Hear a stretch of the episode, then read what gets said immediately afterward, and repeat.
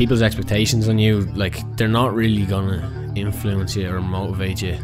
They they might actually bring you down. I find like for me anyway, that's how it was. I was kind of, feeling pressurized, but um, they can't help you. Like they have expectations. Like so, why would you let them really affect you? And then I had to take a step back and realize why you're doing it. Like you're doing it for yourself. Like what other people think or what they want, it doesn't really make a difference here. So.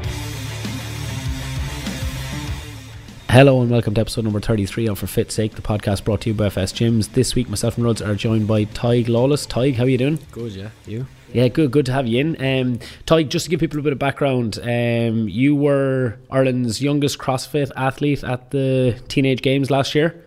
The only one, yeah. The yeah. only, yeah. Are you the youngest ever? No, there was a guy before me that went in 2015. He was 15, and okay, yeah, he hasn't gone back since. Yeah, but yeah, he was the youngest. Okay, brilliant. And obviously, look, this is kind of something that, um, like, it's an incredible story. Um, do you want to give a bit of background on how you got yourself there, what it was like in the six months leading up to it? Yeah, for sure. So I started CrossFit in 2015. Um, I was doing it about six months, and people were talking about the Open. So the Open is the first step in a three-step process uh, to finding the fittest person on Earth, say. And um, I didn't know much about it, like the background of CrossFit or anything like that. I was just doing it for fitness. Um, I was playing Gaelic and hurling at the time, and I placed 15th worldwide in that after doing it for six months. So it was a pretty big deal at the time. People were t- thinking that um, I had the potential to go on to making the games. Um, at that time, only 10 people went to the games. So straight from the open, they picked 10 teenagers um, in that category to go to the games. Um, so from there, I was doing my I was doing my junior year at that time. Um, I didn't have much interest in studying or anything like that, so I kind of stopped playing Gaelic and hurling and moved on to CrossFit full time really. And then the following year, it was kind of a it was kicking the backside because I was um, I moved up a category, so I went from 14, 15 to 16, 17 category and from there it kind of just went it went downhill a little bit. Didn't make it got a bit depressed. I was like oh should i still be doing this? But then kind of midway through that year i was like yeah i kind of i just want to do this all the time. And then the, the next year this is the year that i made it to the games. I was um had my leaving cert that year so no one really likes studying for their leaving cert or anything like that. But um I was doing the open and I placed 25th overall in the Open. So top 20 at that time went on to the games, but from there they top 200 in the Open went on to another qualifier. Okay. And that from there they picked the top 20, and there I made up seven spots, came 18th, and then I got to go to the games, and it's pretty much from there that the story began. Brilliant. Like so, obviously you didn't like studying if the gym was kind of no. turned out to be your sanctuary in the couple of years you were had your big exams. Yeah, not at all. Um, what was it about CrossFit that sort of um, like you probably had a huge passion in Gaelic and hurling, I'd imagine, when you were growing up, like yeah. most most kids. Um, what was it about CrossFit that enticed you to move away from from Gaelic and, and hurling? Um, so I was kind of looking to get a lot fitter um, for Gaelic and hurling because at that time that's it was kind of around when uh, like we started getting trials for Dublin and all that type of stuff and um, fitness was always like my weak point, say in Gaelic and hurling. We'd always do strength and conditioning in the hall and stuff like that, and we'd have a coach for that. But um, I don't know. I kind of got a better, a better kick from it. I don't know how to explain it really. Like I'd go home feeling like I actually done something after CrossFit, whereas Gaelic and hurling, it's kind of, it's not as individualized, but um, I didn't get that endorphin rush really that I got from CrossFit, if you know what I mean. Yeah. But uh, from there, I just kind of said I don't want to do team stuff anymore. It was kind of like there was a lot of argument arguments on the team as well. But uh, yeah, we won't go into that. No. uh, and did you find like obviously people that change sports at, at a young age, like in Ireland, you see guys playing hurling, rugby, football. You could be playing four, five, six sports. Did you find that demand of a mixture of hurling, football, and CrossFit at the same time was just too much on your body that you had to pick one thing and go at it? I wouldn't say it was too much on my body. At the time, I was doing say three CrossFit classes a week, and then you're doing two Gaelic and hurling train sessions and then a match at the end of the week. Um, physically, it wasn't that bad. Like it's kind of it's regular for a lot of kids to be doing that anyway. Yeah. But um, you're kind of trying to pick up the pieces from studying for your junior cert and stuff like that, which just it wasn't it wasn't it wasn't a major thing at my mind at the time. Yep. But um, I went from doing the three CrossFit classes to the five CrossFit classes, and then it kind of just the together and phased out basically. And was there huge? Obviously, you're saying there's a bit of hype around you at that stage, knowing you know when you were at a young age that people saw huge potential in you. Did you find that was difficult to manage your own expectations then? Because you were still pretty new to it. First six months seemed it was all going swimmingly. Was that a difficult period for you to manage those expectations? Yeah, definitely. There was um, the year beforehand. That's when Chris, a guy from Portlaoise, made it to the Cross Games, um, and I kind of I'd look up to him. He kind of he said he kind of showed that it was possible to make it there. If you know what I mean. Yeah. And then you finish fifteenth, and you're five spaces out, and there's people like with that expectation on you. Obviously, people wouldn't pressure me into training more or doing anything like that, but from there you kind of do get to train with the better guys, and from there you obviously get better. Just it's normal, but um, that's why I felt there was a lot of pressure this second year that I don't know where I didn't come like in a top placement, whereas the third uh, year kind of you get that experience and you just you don't really care anymore what people think. It's the same with every sport, I'm sure. It's it's a big learning curve, and especially like we see a lot of kind of younger guys and girls are very impressionable at that age, sort of 15, 16, 17. Yeah. So it's probably just I can imagine that's good advice to a lot of people listening around that age that you know you get to a certain point where you mature where you were only worried about what you think about your performance at the end, not what anyone else is thinking. Yeah, exactly. Like people's expectations on you, like they're not really gonna influence you or motivate you. They they might actually bring you down. I find like for me anyway, that's how it was. I was kind of feeling pressurized, but um, they can't help you. Like that, them expectations. Like so, why would you let them really affect you? And then I had to take a step back and realize why you're doing it. Like you're doing it for yourself. Like what other people think or what they want, it doesn't really make a difference here. So yeah. And you can't control what other people's expectations are as well. So like, you know, a bit a huge part of like sport and competing is trying to nail down like what are the things I can control. How can I prepare for this? Um, how can I train? How can I mentally prepare? Whereas like when you you're wasting your mental energy on someone else on something you can't control, that's taken away from the things you can control. Yeah, definitely. I, I, was, I was telling you about that book that I was listening to there recently. I was listening to a book about this um, guy who coached the NFL NFL team, the Atlanta Falcons, and basically they got one play away from the Super Bowl, and then the next year they had like a losing season, and then the next year he ended up getting sacked and losing the job, and he was saying that the biggest one of the biggest mistakes he made was because they got one play away from the Super Bowl he got so obsessed with the outcome of winning the Super Bowl and making it to the Super Bowl. Whereas before, in the five years to get to that place, he was talking about uh, the process and he's talking about tending to the root instead of the fruit. So the fruit is, you know, winning the Super yeah. Bowl, but the root is like everything that it takes in their weekly preparation to get them there. And he's saying the biggest mistake and the reason that happened to him and the team was they got one play away. So then they expected that they should, by default, be one play away. Everyone around them was telling them they were so close, and then they just kind of let all the other things slip. It's kind of like yeah. climbing a mountain. Like you're not going to yeah. look at the top of the mountain. You're going to take like each step at a time. Do you know what I mean? You can't. It's the build up to getting to the playoffs and that type of stuff. Yeah, that really makes a difference, not the actual playoffs themselves. Exactly, and like the the, the things that you can control, and trying to forget what other people are saying, like and what, what's kind of life like now then, Tig? Obviously, what what was the experience at the games like? First of all, oh, it was incredible. Yeah, it, it just it gave me that hunger that I want to get back there. Basically, that's it's it's hard to not think about it when that was like all you were thinking about at one point. You know, I'm sure like there's a lot of professional athletes that would take a step back from their sport or retire, and they'd go through like serious amounts of depression. Like that's all they talk to or thought about day in day out. So like when they're not doing that, like they don't really know what else they're doing. You know, it was the same with me, but um, yeah, it's kind of taking a different turn now. I'm not solely focused on getting back there at the moment because I had a chat with some some really good athletes. I'd say that, yeah. really good athletes over in London, and um, they said right now isn't the right time to kind of transition into that um, individual cat category because okay.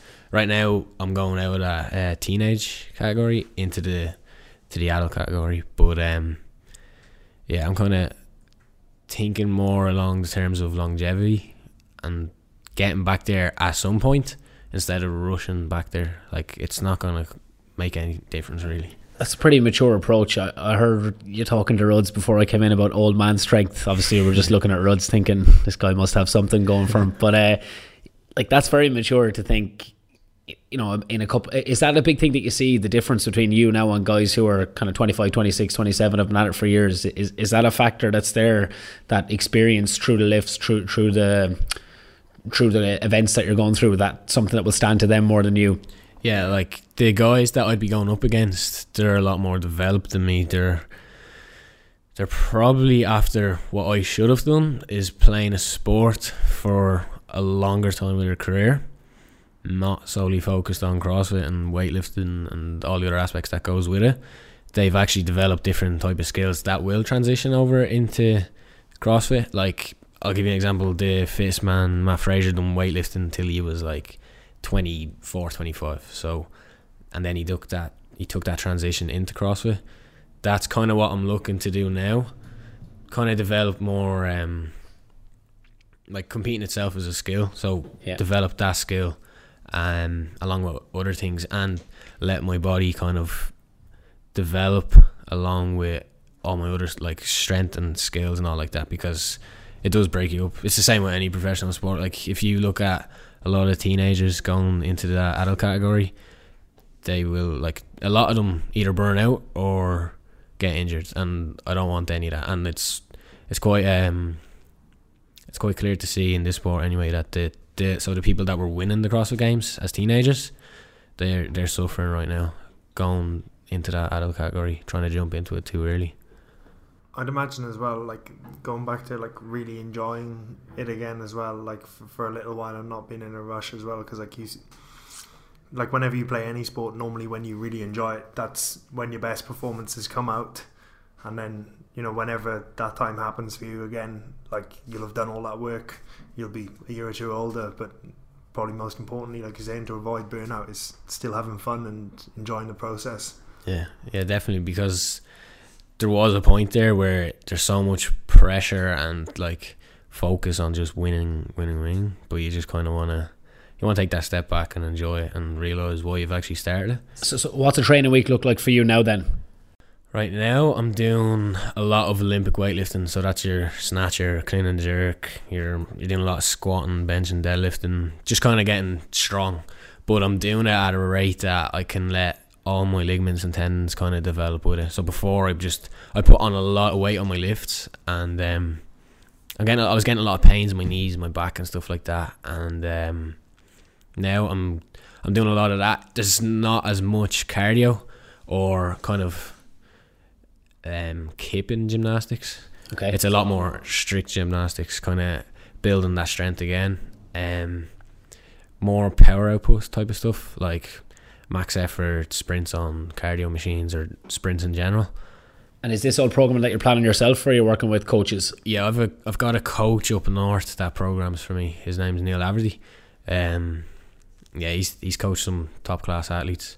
Um, he's had two individuals that went to regionals, so that would be the second way of finding the fittest person on earth for the uh, individuals. And then he had two teams as well. But um, it's very scientifically based. You know what I mean? Off uh, a lot of protocols that he's developed himself and obviously learned.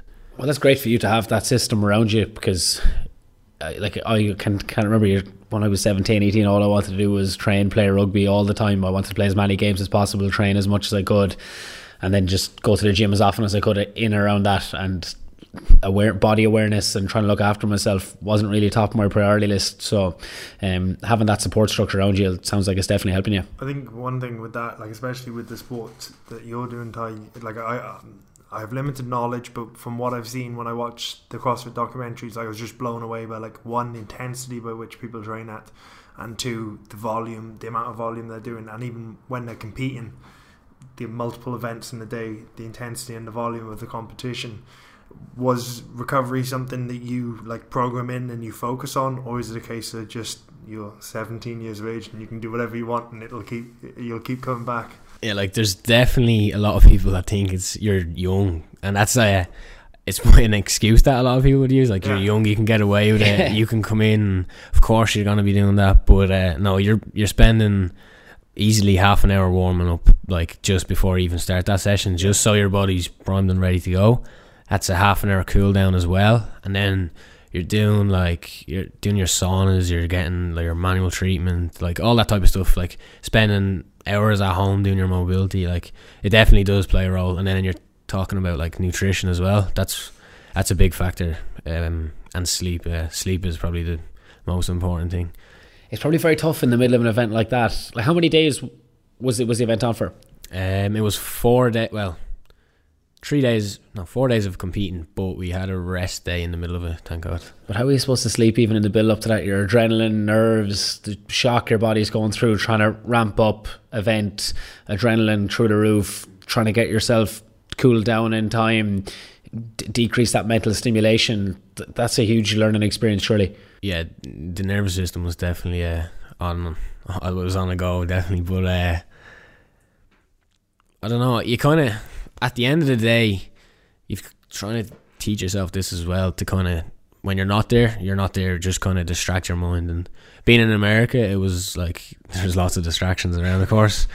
But um, I, I had friends over there with me that uh, would help take my mind off it. But it, the first night was definitely hard to to sleep. But then you're kind of trying to get used to it and be that mature person and get get into it. But I don't know. And you're probably battered after the day as well. You'd sleep like a baby, maybe. Oh yeah, definitely. And in terms of like, so if, i i say for instance for me, say I decided I wanted to come in and try my hand at CrossFit, um, and obviously You could, give hard- it, you could give it a go, right? It's just a rowing machine, Ro- rowing watts. Uh, but not say, say for instance, I'm coming in and I say to you, Tig, I want you to coach me to improve my CrossFit performance. Um, obviously, without seeing me move, but like, what would be some of the fundamental things? That, so, someone's listening to this podcast is inspired to listen to you. Like, what are the fundamental things you'd say for the first year of CrossFit that you focus on? It would definitely be your technique, of course. Yeah. Because you want to keep things safe. So that's like your squat positions, your your gymnastic positions, like staying tight, and there's there's so many like techniques that go into it. And then you're looking at like you want to develop a, a good enough aerobic base to kind of support what you're doing in the workouts. Then of course you're going to build your strength, and then obviously the technique is is nearly more important than your strength. I'd say definitely. But um, yeah, the, the classes they a lot of gyms would do fundamental classes anyway with people, and then you go on to doing group classes and then PTs if you need to. Um, I'm lucky enough that I get to train with my coaches during the day. So these are guys that have been at the top of the sport in this country for like ages now. So um, I find the best way to do it is kind of watching people as well. Yeah. Like pick up from what like people are doing around you and lucky enough with social media you can you can see like people doing that themselves and top class elite athletes moving perfectly and you're tr- picking up just little tips and stuff like that that definitely helps And in terms of like, I read um, Chasing Excellence from um, Ben Jason Bergeron. Ben Bergeron yeah. Yeah, and um, he was talking about how uh, Katrina that was all one, and then like he brings her back in, and then straight away stripped her down to her um, her muscle ups, and like wouldn't let her do more than one muscle up in a row for like a month, and then now you can do two. So like you're saying there, probably if if you if you were to coach me. And I'm coming in, it would be a case of not letting me go to my maximum on in any of these things and focusing on just good clean reps and developing the skill. That's probably a big part of it to get someone the technique that you talked about. Yeah yeah. That's why um if you look at people that started off in sports if like Matt Fraser again for example or any really Chinese weightlifting like they drill them from the start like and uh, teaching children is a lot easier they're gonna pick on stuff pick up stuff a lot easier but um that's why like he has like all them skills already built in. His technique is perfect, and that transitions a lot into CrossFit. But obviously, the older you get, it's harder to like to learn new things. That's why I find like missing out on all them sports and all that stuff. Like sports are gonna build so much skills, and learning itself again is another skill. So, like, yeah, people who do sports are gonna pick up on things a lot easier. You're talking like you're our age here. You can still get out and play. what age? You're only 18, are you? Yeah, yeah. Yeah, so there's still plenty of time. Tag rugby recruit. Yeah, we, we need someone for tag, Yeah. pig and porter this year.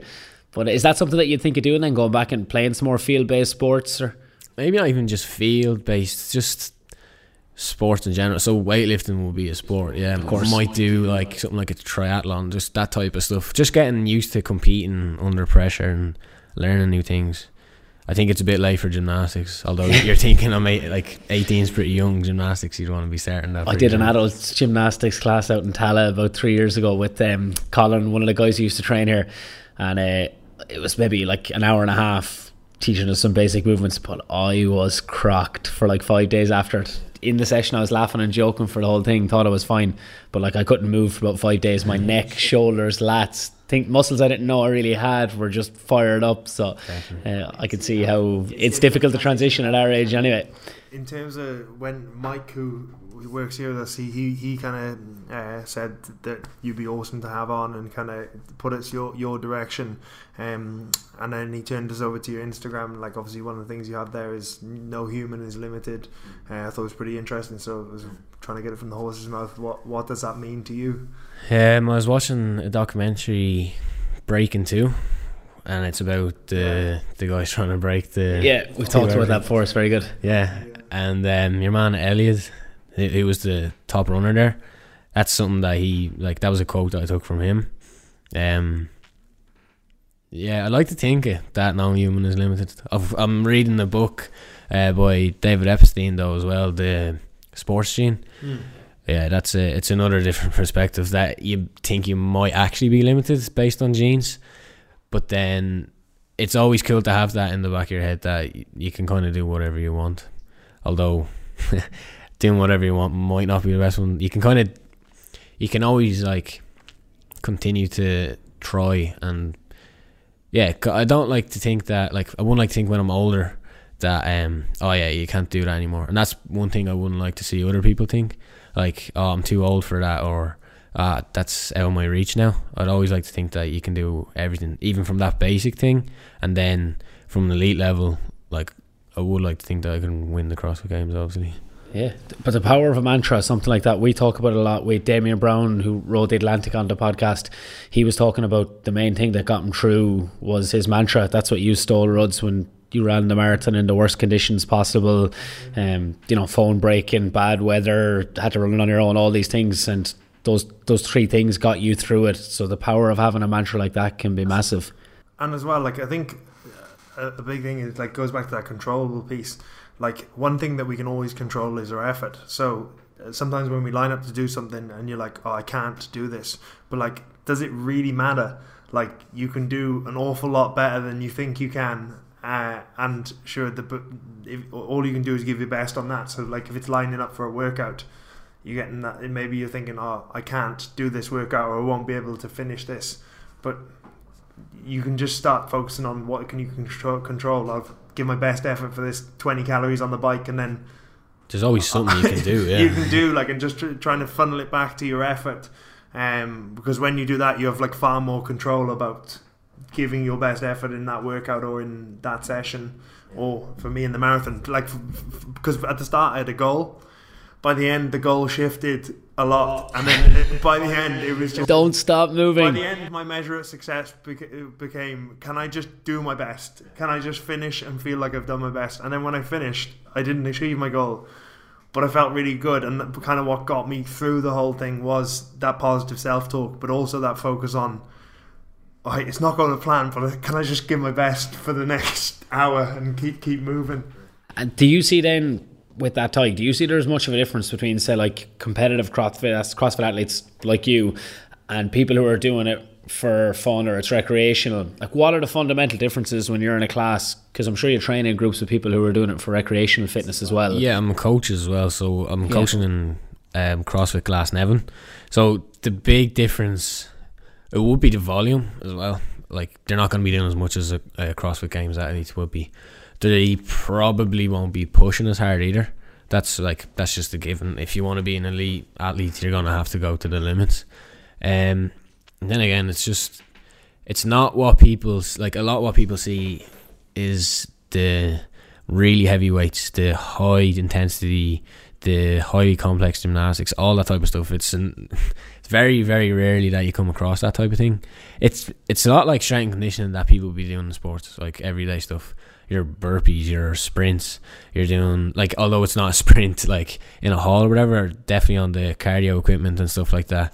You're doing Olympic weightlifting, but it might be like multiple reps at a lower percentage, like a, a way lower percentage of, of your one RM. Um, it is for like it's for the everyday person. Um, CrossFit itself has definitely changed up its image. They've kind of looked towards the the longevity point of view and battling the chronic diseases and um, population fitness over that elite athlete and the elite sports. It's definitely uh, it's taken a lot of the money out of that anyway, and it's pumped it back into the community and the people. But that's one of the best things that I've seen about CrossFit. I've trained in a lot of CrossFit gyms sort of all over the world. We go to America almost every year, a group from the gym, and we train in a lot of different CrossFit places. And the one thing you get from them is that sense of community is pretty obvious in all of them. And it's something that we really pride ourselves on here is community between our members and our coaches. And we believe it's the biggest selling point about our business. Um, but CrossFit definitely seems to have a huge sense of community and culture. And it must be nice when you're a CrossFit athlete to know that, you know, you you can be someone that people are looking up to possibly and you're competing in the exact same sport them in the same class as them. Whereas we could get somebody in here who might be a professional rugby player training against someone else, but there is a barrier there. There's an aspirational barrier between, you know, I'm an accountant. It's very hard to go and play professional rugby for Leinster, but there could be somebody in that class that's 16 looking up at you saying, I can go to the teenage games. I can become the fittest man or the fittest woman on earth someday. Yeah, like I, I do get a couple of texts off uh, younger guys and and uh, people that are just coming coming into the sport, and there seems to be a lot more younger people coming into it, like that, like transition from the sports into CrossFit. But um, like over Christmas and stuff like that, you like like we try and take the intensity and the volume out of it. Like we're not doing as much.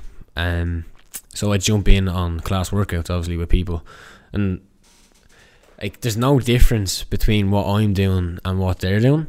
If you give as hard effort as you can in a class workout, of like you're gonna feel you're gonna feel it the next day definitely. There's no difference between what I'm doing. It's just I'm doing a lot more working on skills and movement and recovery.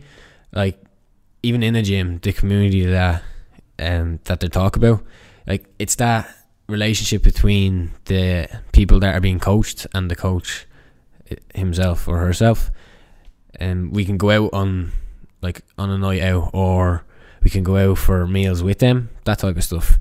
Whereas if you go to a commercial gym or anything like that, the PTs they don't want to see you outside the gyms. You know what I mean? It's all about money, money, money with that type of stuff. Here we we do like to see people get better, and we do like to see um, improvements, of course, as I'm sure you guys do here. Yeah, that that's it. And like for us, even we've just sort of revamped the gym. The first gym that we opened after six years, we revamped it this week, and it's something that is seeing people come into the gym who were training with us on day one. They come in and you know, seeing them kind of light up, yeah. being reinvigorated, come back into the place, it brings back a lot of good memories for when it was just myself and Ruds here. Um, you know, getting people in for the first time and trying to build relationships with them is something that I think if people are looking for that sense of community when they're training, there is places out there that can offer it to them. And Ruds, we always talk about when you can have that good culture and community within your team and that can transfer to your clients, it can only be stronger for the brand. Yeah, absolutely. Uh, we all like in life. We all want to be part of something bigger, no matter what it is. In your job, you want to be part of something bigger. If it's in your sport, you want to be part of something bigger.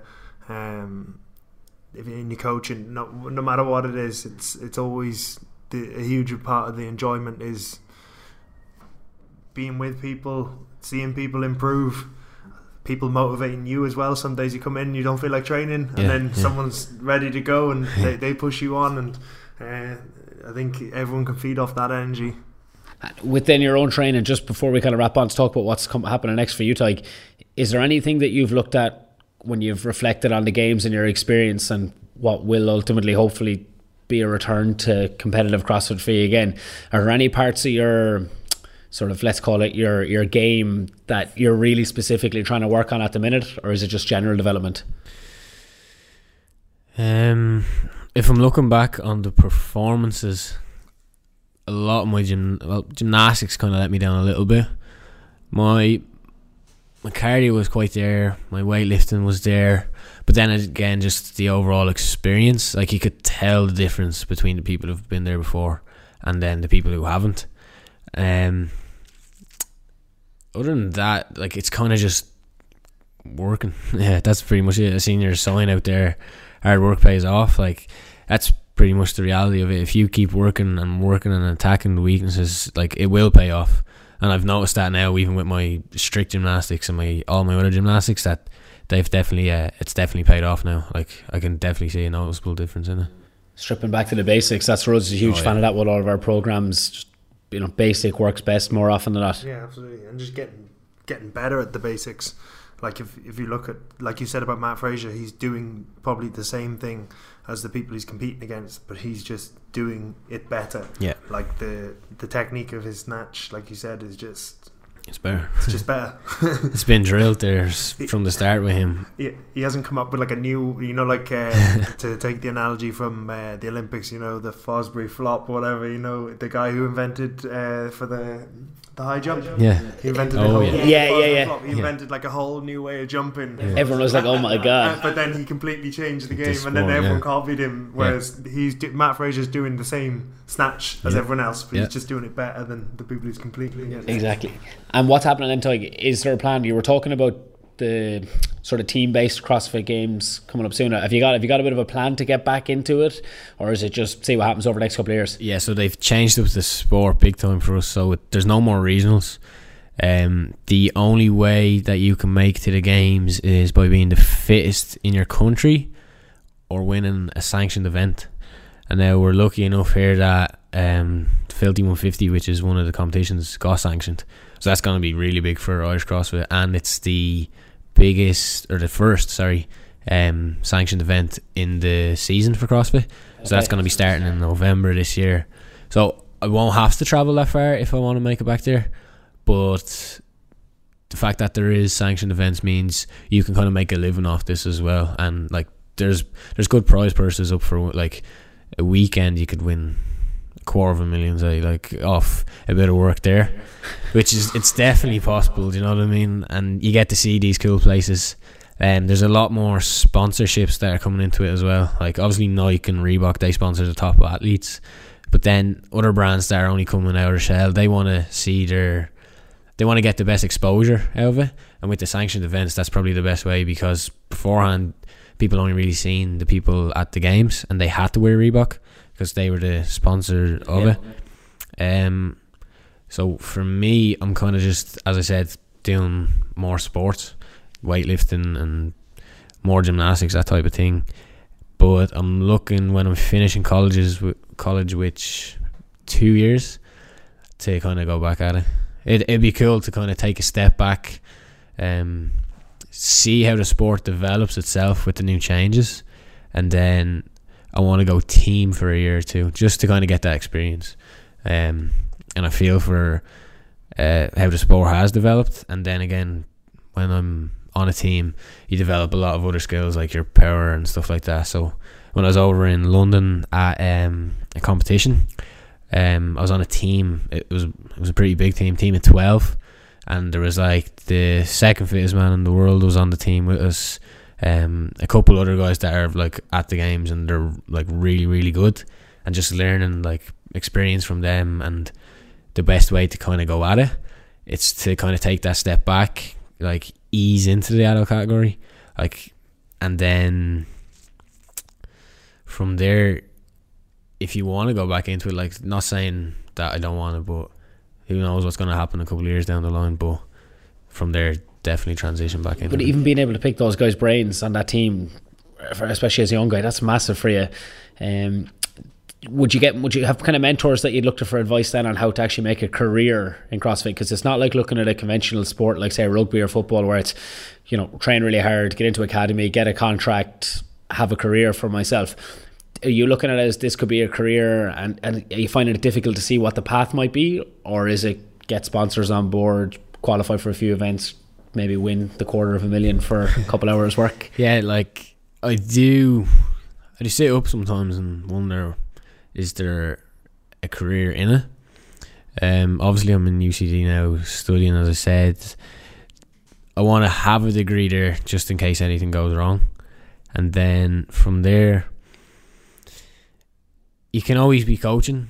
It's I don't think it would affect my performance that much. There's a, there is um there's a living in that. There's a living with sponsors. It's it's it's kind of like any risk that um, a person trying to make elite in a sport would have. You know, you could get injured. You you might not make it. You know, but um, it, there is that thing about it as well that that's kind of what excites you as well. Um, then listen to like a podcast with like Mike Tyson there, like just that fear as well. It can either take away from you or it can drive you even more, and that's one thing I'm I'm kind of debating I've been debating a lot with myself and with my family and stuff like that. Like at the start, when I kind of said I don't want to study for my leaving cert or my junior cert, they were like, "You have to do it," and I said, "No, I just want to put everything into this." So, it, I don't want to do something that's just gonna please someone else and then not be happy myself. I do want to, like, yeah, I want to do it for myself. Fair play. And then just finally to sort of wrap up the episode, um, what's the big advice that you'd give to someone that was your age when they started to get into CrossFit? Um, say they've just kind of picked it up, they're interested in it. What are the big things you'd tell them to work on to possibly be in a similar position to what you were in last year? And um, don't feel like you're under pressure. Definitely be one of them. And then enjoy. Um, same with any sport. I'm sure if you ask any of the athletes, um, they'd say enjoy even just just learning something new. Because when you get a new skill or a new accomplishment, like you can't really go back and learn it again. You know what I mean? You've accomplished that. So when you do it, like just be happy with that.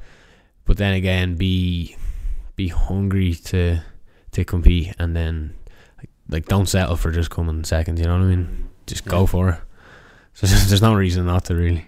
There you have it. If you want to do it, go for it. Work hard. Be hungry, but don't feel the pressure you're going to feel the pressure now because what we usually do is a bit of a fitness forfeit um, at the end of episodes. Don't worry, you won't have to do it unless you lose the quiz. so, what's the most minging thing you would like to see Ruds do if you beat him?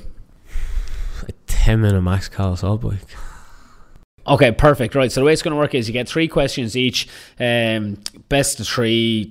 If it goes to a tiebreaker, we'll have a tiebreaker one. So, Ty, you're the guest. I'll ask you first. Uh, what current championship football manager, championship in England, has been broiled in controversy for um, being caught spying on a rival team. Jesus, that's that's just the past. I don't even follow football, so he can take that one. All right, Rod, you want to jump in and steal it? Probably won't give a point. The, the Leeds manager can't remember his name. Uh, I won't give you a point for that. No, but Max Bielsa. Okay, uh, okay, Ruds, for you then. Um, which on course misfortune hit the golfer Tony Finau the day before the Masters last year? Uh, dislocated ankle, sub subluxed it. Was that is that is that what he did? Well, yeah, you're pretty close. He had a hole in one of the par three, and then ran down the fairway and burst his ankle wide open. Uh, okay, right. So one 0 uh, this one is for you, Tyke. And this is kind of to do with roads as well. Uh, Welshman Geraint Thomas triumphed in the Tour de France. Who was the first British born cyclist to win it? I'll give you some options. Either Bradley Wiggins, Chris Froome, Greg LeMond, or Geraint Thomas. I'll go with LeMond. It is LeMond. Good man. Okay. Yeah. Cycling. Very good. Uh, Ruds. This is Ruds picks the quiz, by the way. So, um, Okay, Ruds. Recently, basketball superstar Steph Curry said he believed which crazy conspiracy theory? Is it A, the earth is flat? B, moon landings were faked? C, governments control our brains using chemtrails? Or D, Manchester United could still make top four this season? C. C. You're going with governments control our brains. The answer is B. He actually later apologised to the astronaut afterwards. Okay, right, for the win, Tig. Um, final question. Um, France won the World Cup final 4 2, uh, but what is the most common score in the World Cup final since the first final in 1930? Is it 1 0, 2 1, 3 1, or 4 2? Go 2 1. You're going what, 2 1? You would think. Hmm. The answer is actually, which I'm pretty surprised about. Um, the answer is 4 2. Surprisingly, you think finals will be a bit closer. Sorry, Rudd? Do I get another question? He does, yeah. No, you don't get to steal. You get a question, but uh, yeah, you get a question. Don't worry.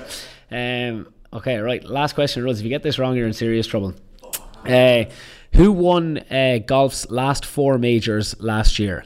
You need to get all of the winners. Okay. Uh, four majors. Golf. Can we just both not do it? No, you're stuck now. Once you come in the door, you have to do it. You see, that's the problem. Come on, Come on Rudd. It's going to press you for time Yeah, here. yeah, uh, yeah, yeah, yeah. Oh. Miguel Angel Cabrera. no, Rhodes, you lose. Right, horrific. Not even worth naming out. Okay, here we go. Tiebreaker. Uh, I gotta think of something. I'm just looking through all these sports words. This is a terrible quiz you've given me, Rhodes, by the way. It's, it's very British based, to be honest with you. Um, so here we go. Tiebreaker question. You got to shout your name and then you're straight in. I need the answer to both categories to get the win. Okay. Uh, in the year 2011, who won? Who won? the suspense. Both the individual male and female cross country. Go on, guess. Oh, it was just about Tig. Just about. Um, If you get it wrong, you're doing it now. This is what tiebreaker works. You right. put your name in the Uh, marker. Rich Froning, Yes. male. Annie Thorisdottir. Yes, Ruds hard luck. Okay. So, right, how many calories should he be going for in uh, 10 minutes? Um, have you used them much? Oh, he lives on the bike, Oh, yeah. then 200. 200. Cheers. Thanks a lot.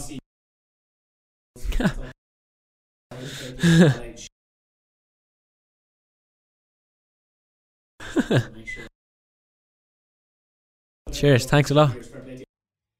200? Yeah, okay. I think Ruds can do that, yeah. Uh, listen, Tyke, thanks a minute for your time coming in. Uh, you're obviously busy. I know you love studying loads. You've kind of talked about that a good bit, so we're sorry to take you out of college uh, and not get any work done. Uh, I'll apologise. I know one of your lecturer as well. I'll have a chat with him and make sure uh, to apologise for him. But thanks a minute and best of luck with everything over the next couple of years. Fair play to you. Cheers.